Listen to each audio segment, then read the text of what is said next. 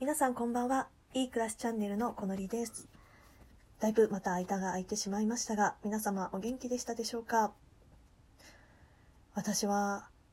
この2週間、痛感したことがあります。それは先週の水、火曜日に、久しぶりに深夜3時ぐらいまで仕事をしていました。で、翌日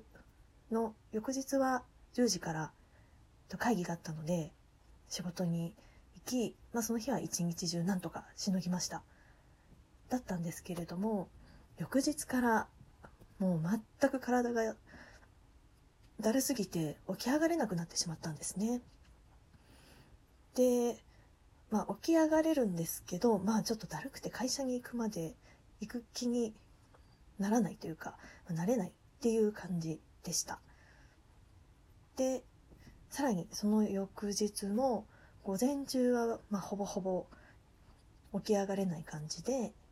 きつかったので午前中はお休みをしてで午後から行って、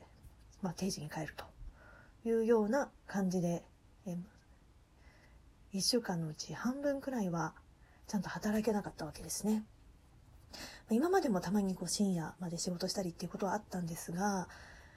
今回のこのリカバリーのできなさっていうところで、あ、これは絶対もう深夜はダメだなっていうふうに思いました。なので、もう朝方に、朝方に切り替えようっていうね、感じになってるんですよね。うん。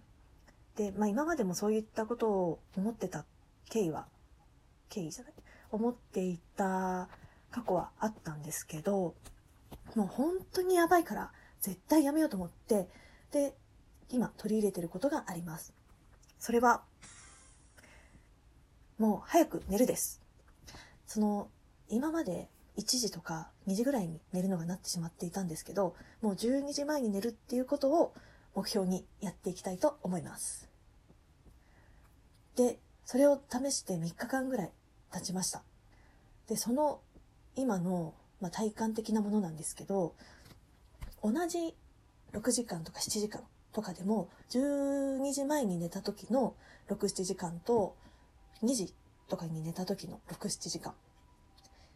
まあ、12時に寝て6、7時間だとまあ7時ですよね。で、2時に寝て7時間寝ると9時。っていう同じ寝てる時間なんですが、起きた時のスッキリ具合がやっぱり違うんですよね。そういうことを考えると、ゴールデンタイムって言われる時間が夜の12時から2時なんか言われてたりしますけど、そこの部分でしっかりと体を休められてるっていうことが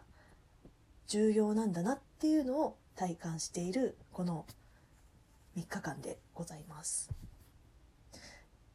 まあ、そんな良かったなということを感じながらも週末の金曜日っていうことで気が抜けてしまって今日は12時を過ぎて久しぶりにラジオトークも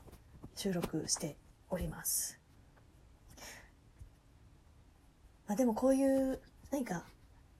発信するみたいなことしばらくやってなかったのですごく発信したい欲望衝動に駆られてたのでまあ今日はちょっと許してもらえればなというふうに思ってます。まあ、許すのも何も自分なんですけどね。はい。じゃあ皆様も良い週末をお過ごしください。それでは、良い暮らしを。バイバーイ。